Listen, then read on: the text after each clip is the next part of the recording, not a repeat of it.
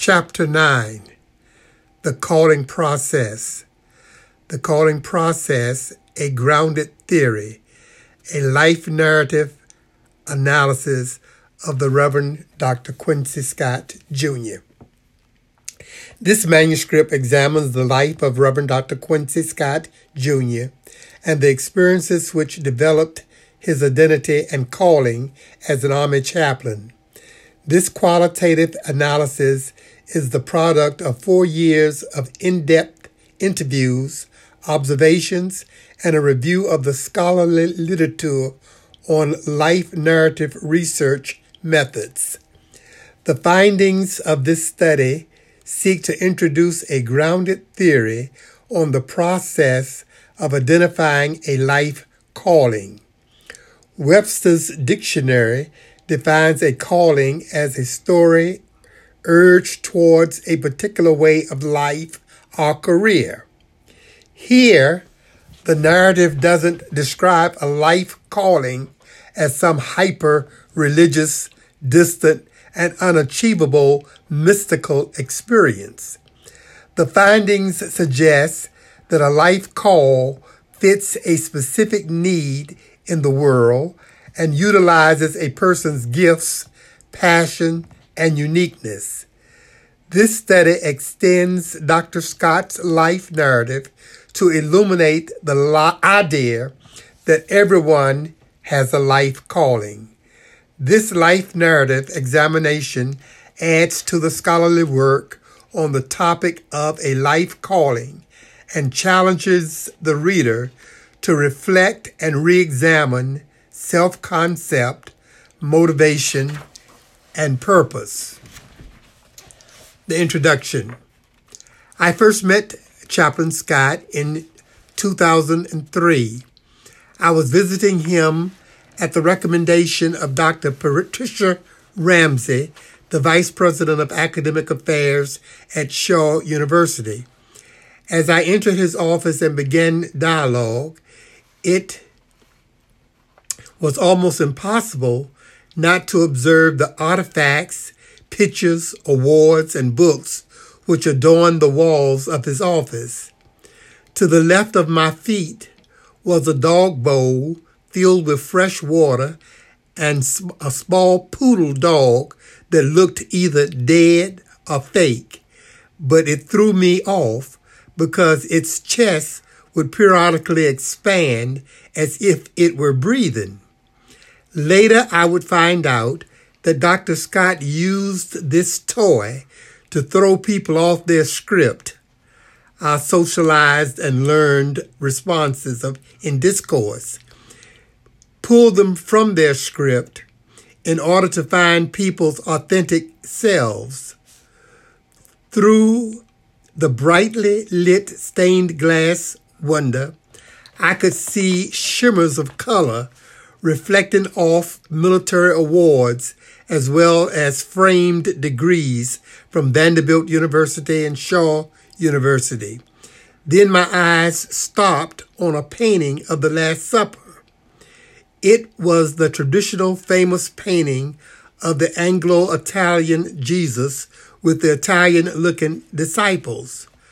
Oddly, in this rendition, there seemed to be a cut out picture of Dr. Scott's head placed over one of the apostles' faces. I also noticed a newspaper cutout picture of a white preacher giving a sermon to an all white church. In this depiction, Jesus was sitting in the front row of the audience, falling asleep from boredom. If nothing else, this man had an Socratic, I'm sorry, an individual identity. This encounter left me wondering what is his story?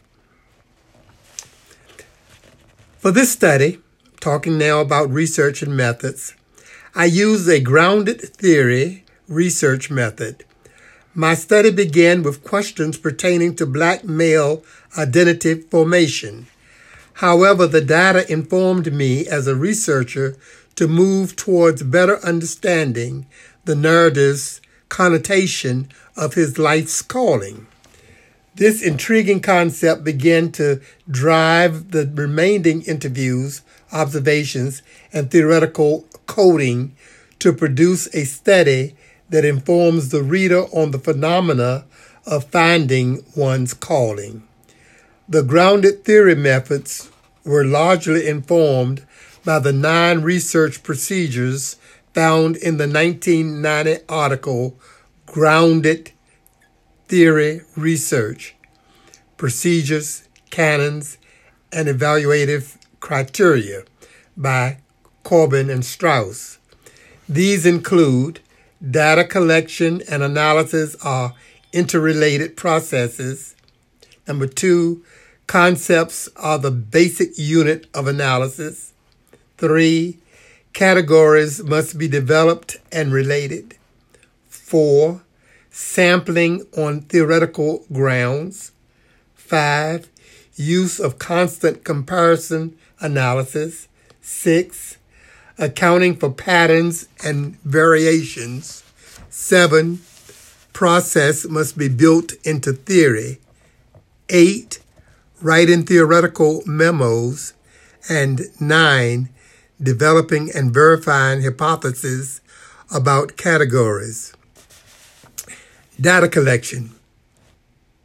Every mode of discovery develops its own standards and canons and procedures for achieving them. what is important is that all these are made explicit. To improve the study's validity, reliability, and credibility, data was collected using commonly recognized standards for qualitative research.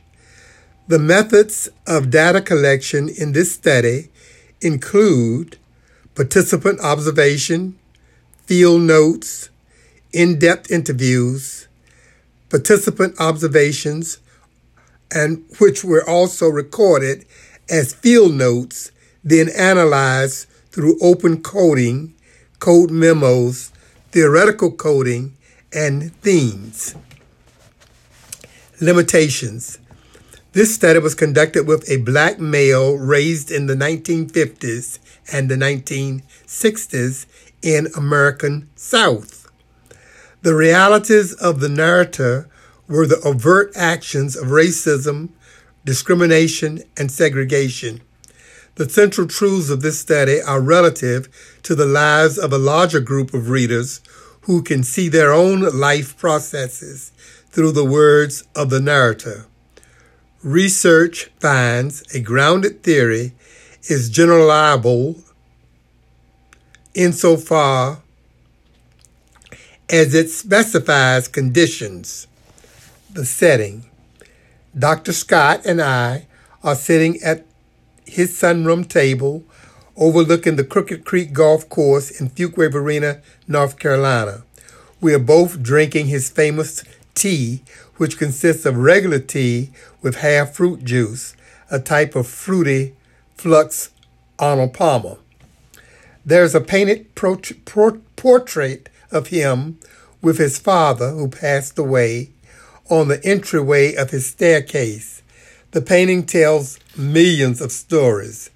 Behind his father's calm glance and soft smile, you see a middle aged Dr. Scott peeping around from the right side of his father. The picture says, From whence I came.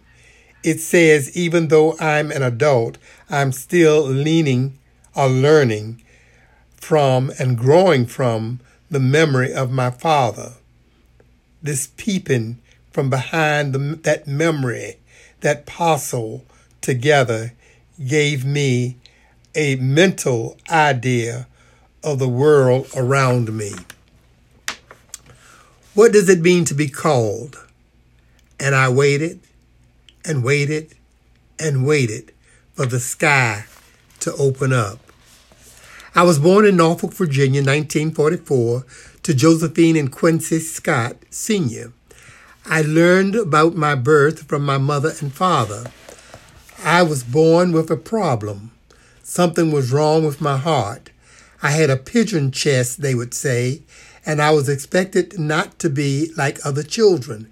I was supposed to have had a disability. I was born at a Norfolk Community Hospital, the only black hospital in the area. Most black people were born in homes at this time. My siblings were born at home, but because of my illness, my more complicated ex- issues, I was born in the hospital. My baby days were uneventful and not out of the ordinary. My earliest memories were of school in general, first grade in particular. I recall that my father worked in the Navy shipyard. My grandmother kept me, my brother, and my sister while my mother worked. My mother would walk me a mile to my grandmother's home, and then she would catch the bus and go to work. My mother would pick me up at my grandmother's house in the afternoon. My brother and I would walk from my grandmother's house to preschool.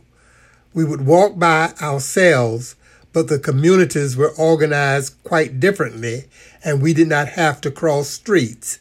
We would return at noon, and she would have a tub ready because I would have urinated on myself. My accidents urinating would happen because kids would bully me. I wasn't adept to be able to deal with people who weren't just like me in the sense of going to church and compliances with authority. The school I attended was all African American and we were all poor, though I can never remember a time when there were people who were better off. I do remember others that were worse off but not much. There were kids who did have a spam sandwich or a peanut butter sandwich, but we didn't see it as poverty. It was normal and not seen as a disadvantage.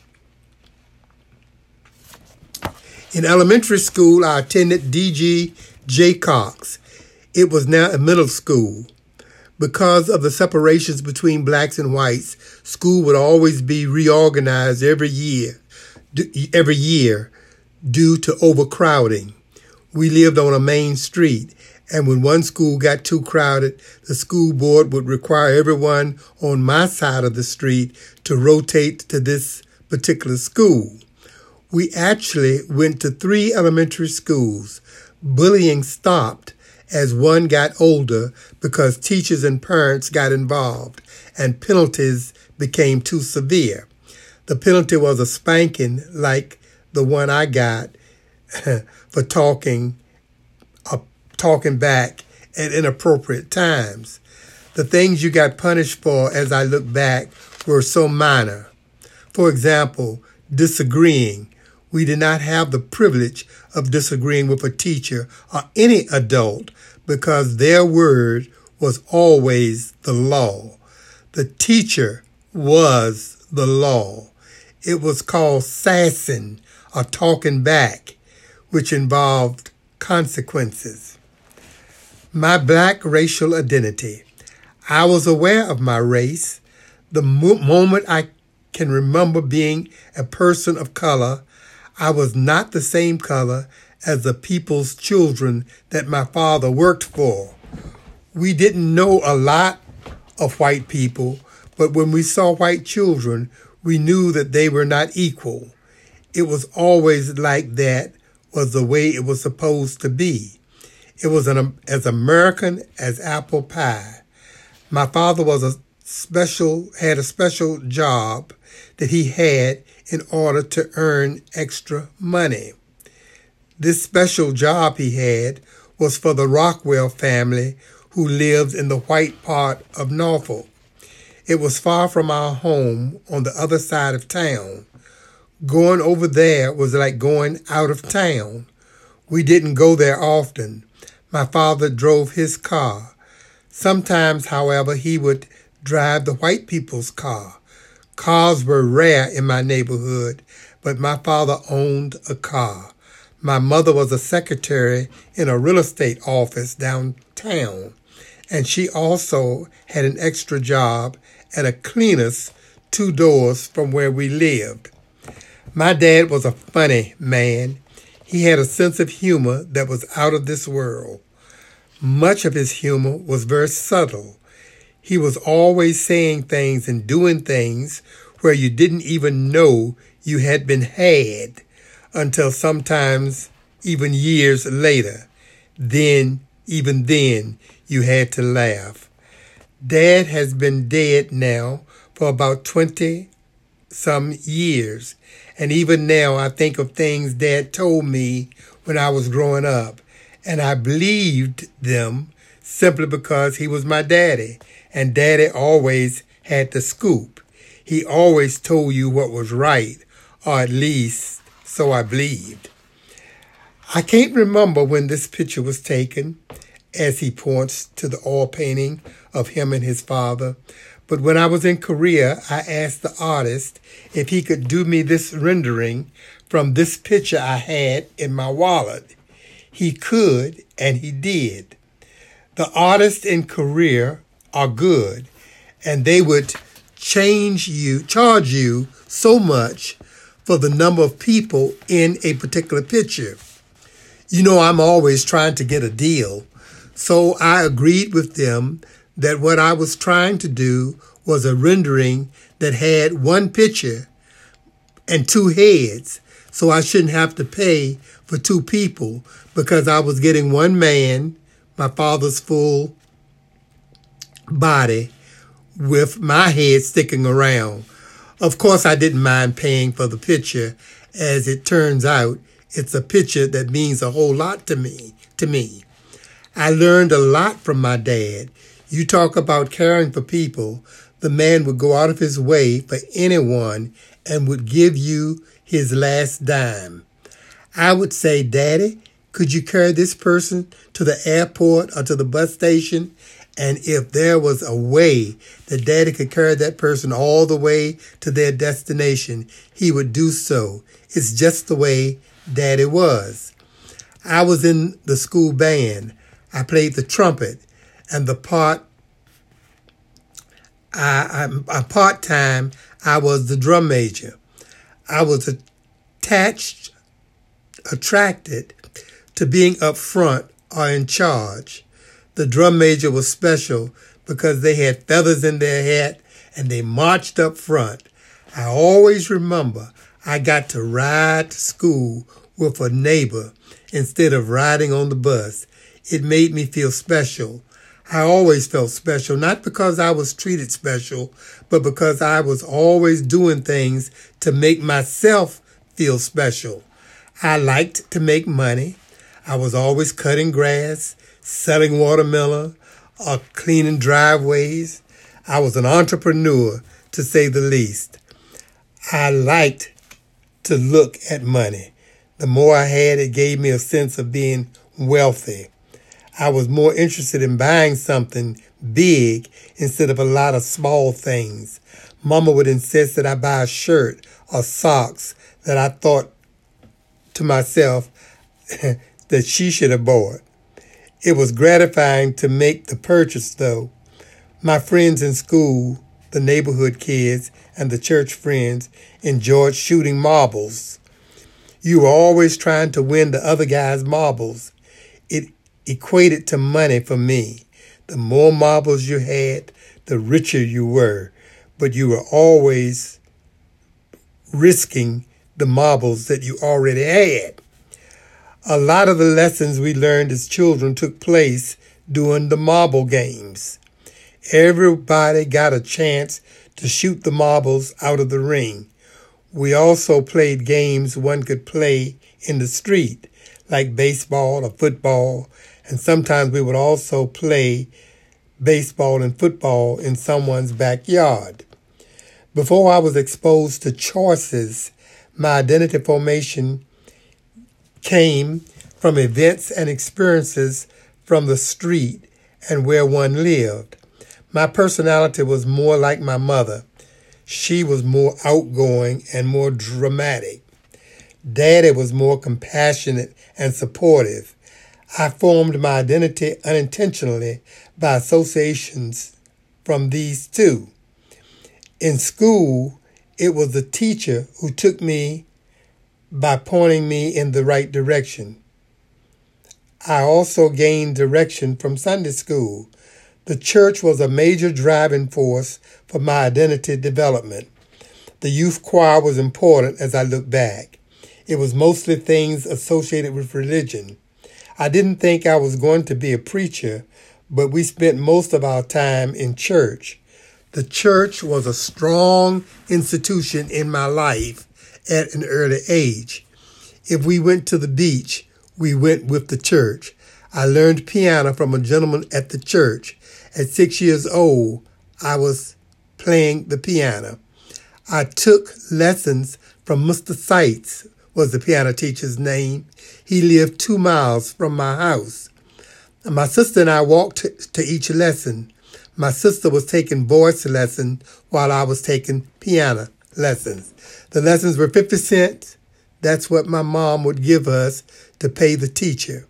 In school, I was learning how to write. Once a week, my father also went to Mr. Seitz's house because he was in a special church choir. For whatever reason, I always went with him. I remember those visits well. Because I happened to be there when they decided at one point in time to let me, me, little me, be in the adult choir. I was like their mascot. I don't know if I was the choir in the choir really or not, but they made me feel like I was in the choir. I felt special when I put on a suit and sat with the choir in the church. The first hymn I learned to play on the piano was Jesus is Tenderly Calling Today. I would play that in church. There was another song that they taught me to play, and Judy, my sister, learned to sing it. It was called My Task. My brother would sing in some performances also. The church in the valley was our favorite song. I remember my part was the bass part. Oh, come, come, come, come, while my sister and I would sing the melody. My brother and I would sing the melody. Everything centered around church. In the summer, we would go to Bible school for six to eight weeks and we would learn scriptures and songs. It was six miles away and six miles back. We would walk in a group and pick up other kids along the way. Every summer, me and my siblings would have wide brim straw hats to protect us from the sun. College and beyond. When I finished at Shaw University, I decided that the Lord had called me into the ministry, but I was asking a lot of questions about that call. I heard a lot of people talk about being called into ministry. They would describe their call. I would say, shaking his head, no, I didn't see any signs. I ain't willing to play with the Lord it was beginning to sound more like Mama and not the Lord was doing the calling. Everybody called me except the Lord, as far as I was concerned. What does it mean to be called? And I waited and waited for the sky to open up, to see somebody walking through fire and not be burned, or some miraculous happening. And I worried about that. Am I really supposed to be a minister one day, a minister friend explained to me that the Lord doesn't deal with you the same way he dealt with the farmers back in the day when farmers had no education. When the Lord talked to those people, he talked to them in terms they knew and could understand. He talked to them, as an example, about the mustard seed.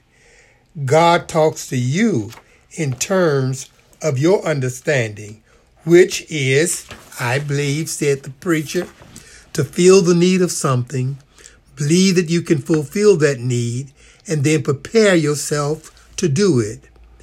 The energy and the call around that was the re- was as real as anything I had ever felt. Then the calling is confirmed by a place for you to do it. Things open up. Doesn't God call a tree? God never calls a tree without a place for it to grow or be planted. So, leaving Shaw, I went to seminary to prepare myself to become a preacher, pastor. I started looking at the litany of black theology schools like Shaw University, Virginia Union, and Virginia Theological Seminary. They were the three primary black seminaries. Reverend John Fleming, a radical professor who graduated from Oberlin College School of Theology, the place where Reverend Gardner Taylor, a renowned black preacher, graduated from, suggested that I give it Oberlin a try. So I applied, and Reverend Fleming gave me a strong recommendation, and they accepted me, according to them, due to his strong words and also due to my strong academic record for my final two years at Shaw, as long as I was a prisoner. Oberlin ended their theology program and merged with Vanderbilt. As Oberlin students, staff, and faculty, they were all very close to one another, like family. Most of them were going to Vanderbilt with the merger. And so I said, I will go there as well. Easter weekend, five of us students got into a car. I will never forget it. Four white guys and me. It was a carload of us. We traveled through the towns of Tennessee, Kentucky, and all those rural places. And if a black person was with white people, it was a spectacle, and people would just look. One person suggested that if they had some handcuffs on me, it would be just fine. They would carry me anywhere they wanted to take me as long as I was a prisoner. We would go into restaurants and people actually didn't want to serve us. When they served us, my friends would notice things that I didn't notice, like my glass was different than everybody else's glass, or my plate was different. And they, my classmates, would reach over and change it. We were living in a very interesting time. Let me put it that this way. When we finally got to Vanderbilt, you talking about a different world. There were the Oberlins or the Oberlinites over here, and there were the other students, Nashvillians from Vanderbilt over there. While I was at Vanderbilt and living through the unfolding process that happens in my life, one of my professors, who was the chief of Army Reserve chaplains, said to me, Would you be interested in joining the Army as a chaplain? And I thought, Army? I had never seen myself in the Army. In fact, I was the one with the Edge Hill Church community protesting the war and protesting anything that had to do with the military, I thought to myself, go in the army. I thought, well, hey, this might be interesting. I didn't have any family responsibilities in terms of wife and children or anything like that. So I said, if I'm going to do anything else before pastoring and preaching at a church, I might as well do this first. Actually, what I thought I was going to do was finish seminary and go find a church. Most black senior pastors had been at their prospective churches at least 50 years and 60 years, and they died right there at the church. I just didn't want to do what other pastors were doing. I wanted to have done something earlier. I would be, if I was going to be there for 50 years and die there, it occurred to me maybe before I take the plunge, at least let me see or do something else. I'll go in the army. I'll go there and I'll stay for three years, the minimum time one could serve, and then I would leave and do something else. I signed up to go into the army and received a direct commission as a captain appointed by President John F. Kennedy. My first assignment was at Fort Benning, Georgia. The rest is history. I stayed in the Army for 29 years. I retired from the Army as a full colonel, having coveted assignments. I spent three years at the Pentagon in charge of all the chaplain officer trainings. I traveled to inspect training sites. It was a very coveted assignment because only a few chaplains got so close to the seat of power, the headquarters of defense. Later, I got an assignment as a division chaplain. There were only seven divisions, so to become a division chaplain was another coveted assignment. I got the, to the 2nd Infantry Division, which was in South Korea. It was a good experience with a lot of responsibility, a lot of people working for me, both officer and enlisted. I've got some creative genes in me. So one of the big things that I did while I was in Korea was to orchestrate a big tent revival. I had a commander who was fairly religious, and I found a lot of support in him for this whole idea of having a tent revival. I invited my pastor, Reverend Robert Murray from First Baptist Church in Norfolk, to come over and be the revivalist during this revival. Rather than it just being a headquarters event, the whole division throughout Korea was bussed in, and we had about 4,000 troops gathered twice a day in prayer meetings, revival services, and lunches associated with this big revival experience. It turned out well. That was Korea. When I left Korea, I had an assignment at Fort Meade, Maryland, and retired from there as the post chaplain. I'm sort of smiling as I'm talking because there weren't many black post chaplains. One of the things that I have learned in my years in the military is that in order to be a pastor, one does not have to be the smartest person in the congregation, nor does one have to impress the congregation that he or she is the brightest person in the room. What I did as a military leader and what I would urge others leaders to do is to lean upon the gifts and the talents that exist among the gathered community. What are you working with and how do you utilize the, their talents? I want people around me who are smarter than I am. I'm not intimidated by people who are smarter than I am. Many leaders in colleges and other institutions don't even want you to have the slightest idea that you might be smarter than they are. If you emerge as that kind of person or that kind of leader, then you are very quickly squashed back, squashed down, squashed into your place. Therefore, my advice to leaders and administrators is first of all to know what it is to operate with some kind of integrity in the position that you find yourself. Not many folk do that really well. One of the reasons that we don't do that is that in the military and in other organizations, uh, black organizations in particular, we get hung up on titles. You know, we like to be Reverend so and so. We're Doctor so and so. We've got all kinds of titles, Colonel so and so. I have functioned for the most part of my life in an environment where nobody is impressed with titles. We respect titles, we respect positions, but we aren't very much impressed by the fact that one has a seminary degree. When I joined the Army, my mama used to ask, Do they know, honey, that you have a master's degree?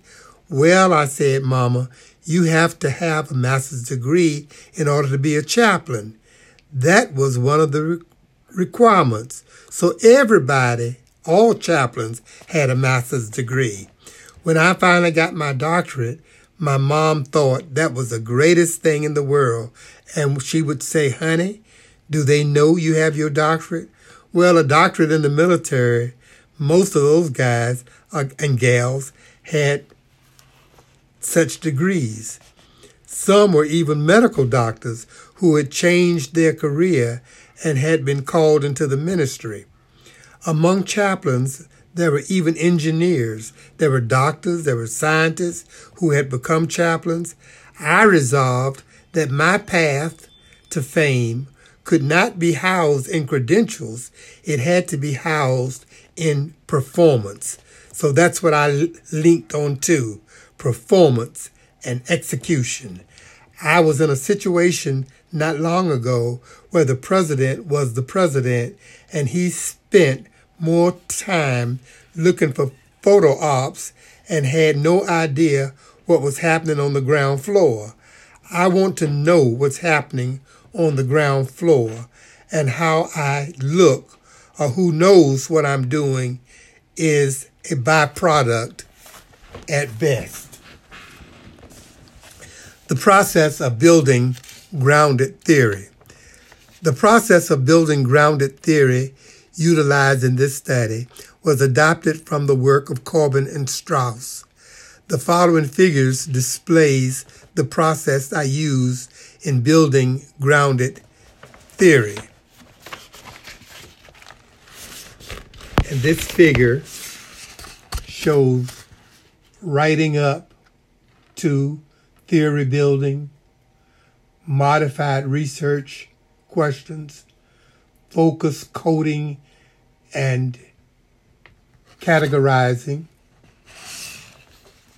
initial coding and memo writing, data collection, data collections, recruitment and sampling, research questions.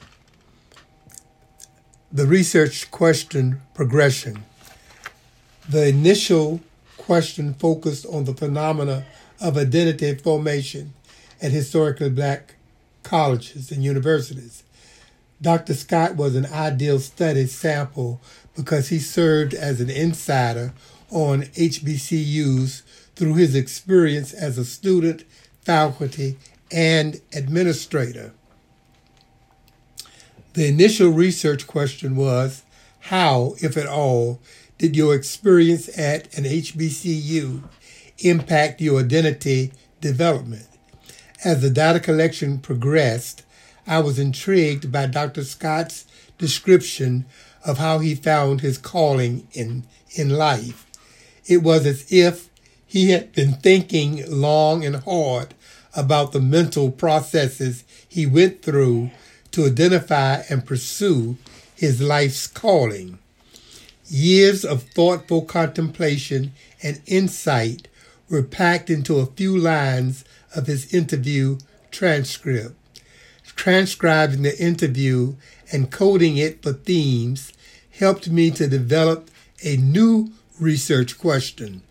The final research question became What are the thinking processes related to a person finding and living out their calling? I felt like a miner digging in dirt looking for gold and finding instead a treasure chest full of gems.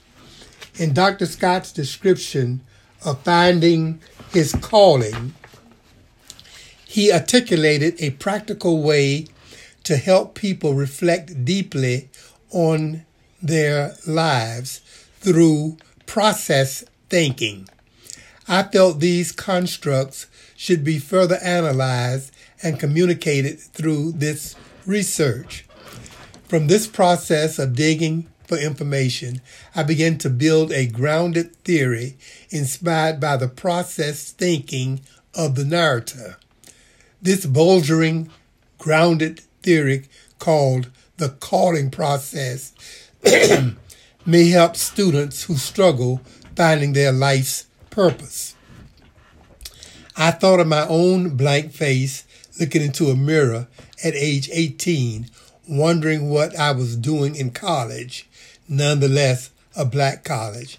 I also saw the eyes of the freshman and sophomore students I have taught at Shaw University and the University of North Carolina in Chapel Hill who donned this same blank stare when asked about their purpose in life.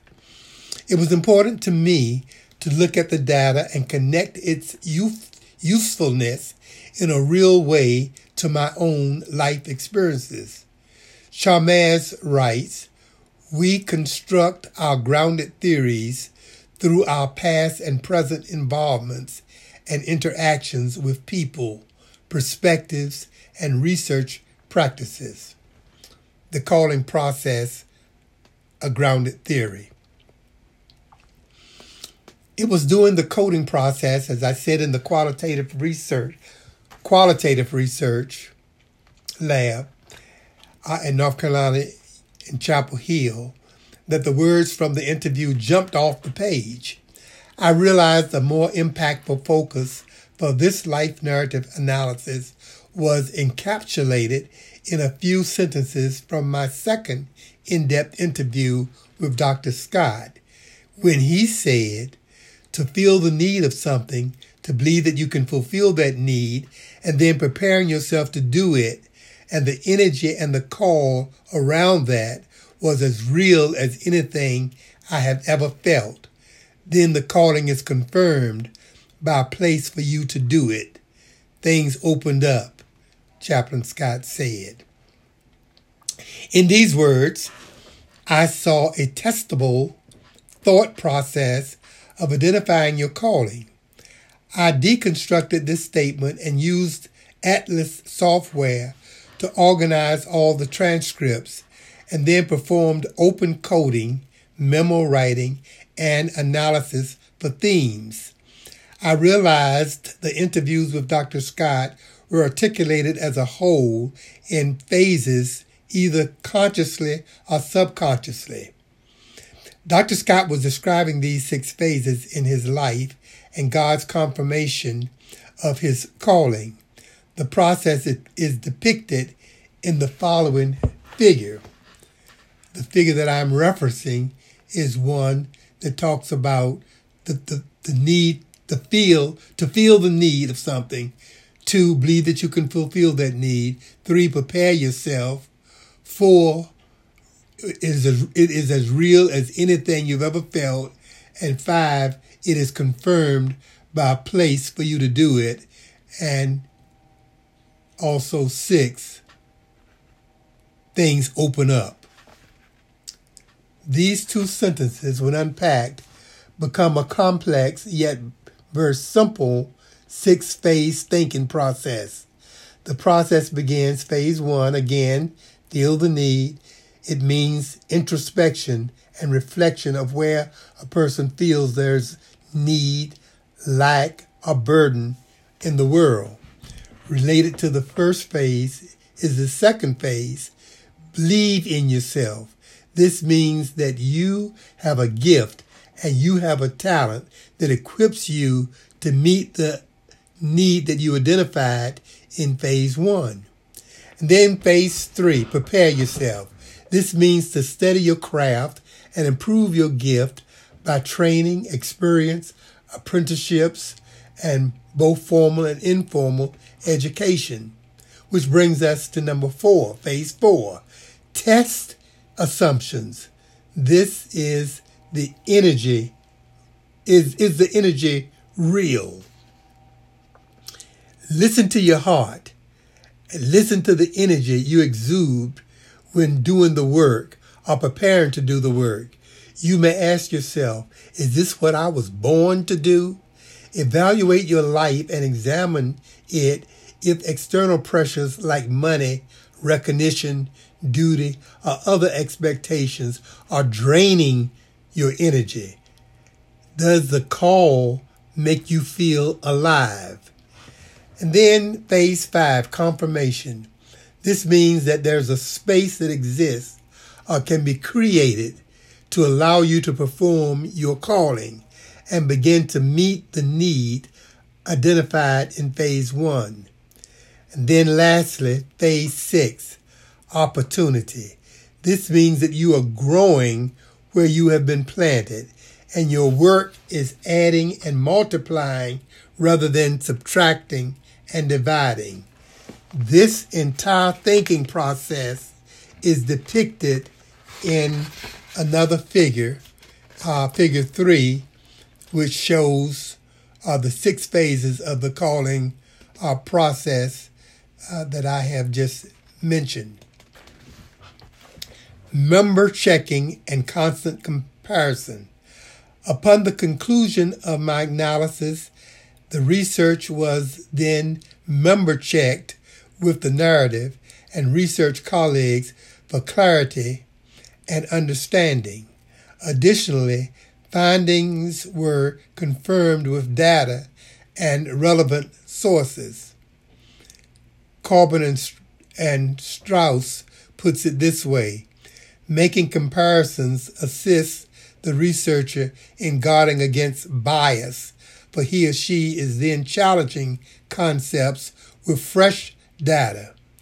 It was important for me to better understand the narrator's self identified process of making his calling with actual events that arose in the data and ask additional clarifying questions to better understand the phenomena by breaking the concept down into, into phases. I compare the six phases process uh, with other confirming data that I had received from the narrator. And so, table one, which is the constant comparison of uh, the calling process, sort of congeals what we've been talking about in this chapter. Phase one, again, Dr. Scott describes his felt need as a call to Christian ministry.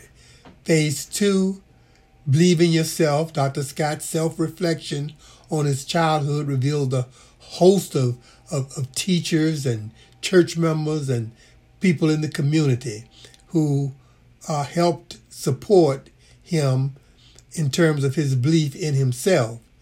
This data in our first interview, when the narrative said the word special five times when describing his identity formation uh, process in school, Dr. Scott said the drum major was special because they had feathers.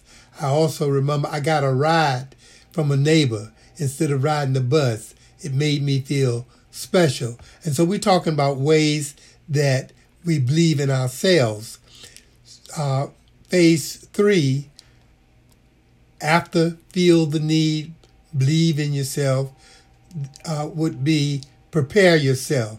Dr. Scott prepared himself through collegiate, seminary, and doctoral study in theology, in addition to field experience and family examples as found in the uh, interviews and the data.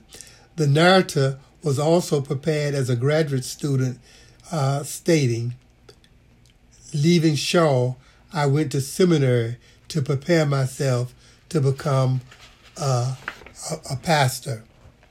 Then, of course, there's phase four, assumptions. Uh, is the energy is the energy real?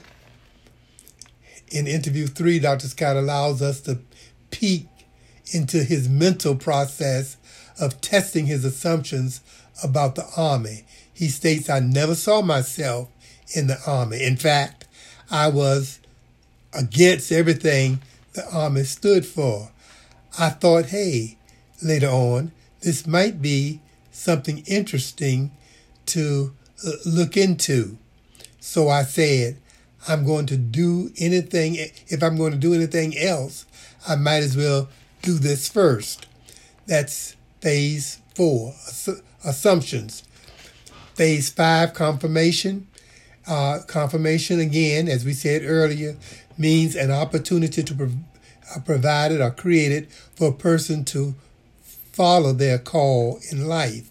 In interview three, Dr. Scott recalls, while I was at Vanderbilt living uh, through this unfolding process that happens in my life, I came upon a professor who was the chief of chaplains uh, in the Army Reserves. And he asked me uh, if I would be interested in uh, being an Army chaplain. Uh, additional data was found in the book by Chaplain Scott uh, The Battle Is Not Mine, the life of a black army chaplain in the 1960s and 70s, where he writes, when I joined the United States Army in 1968, the commander said, This is your parish.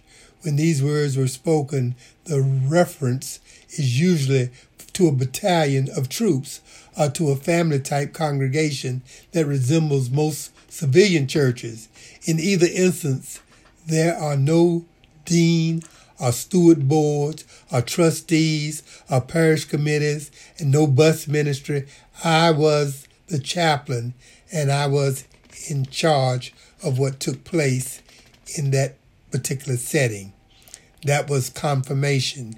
And then finally, in chapter 6, opportunity. Opportunity means success as you begin your work in increase it, it I'm sorry. Opportunity means success and as you begin your work, it increases and you are able to serve more people and at a greater uh, depth of service.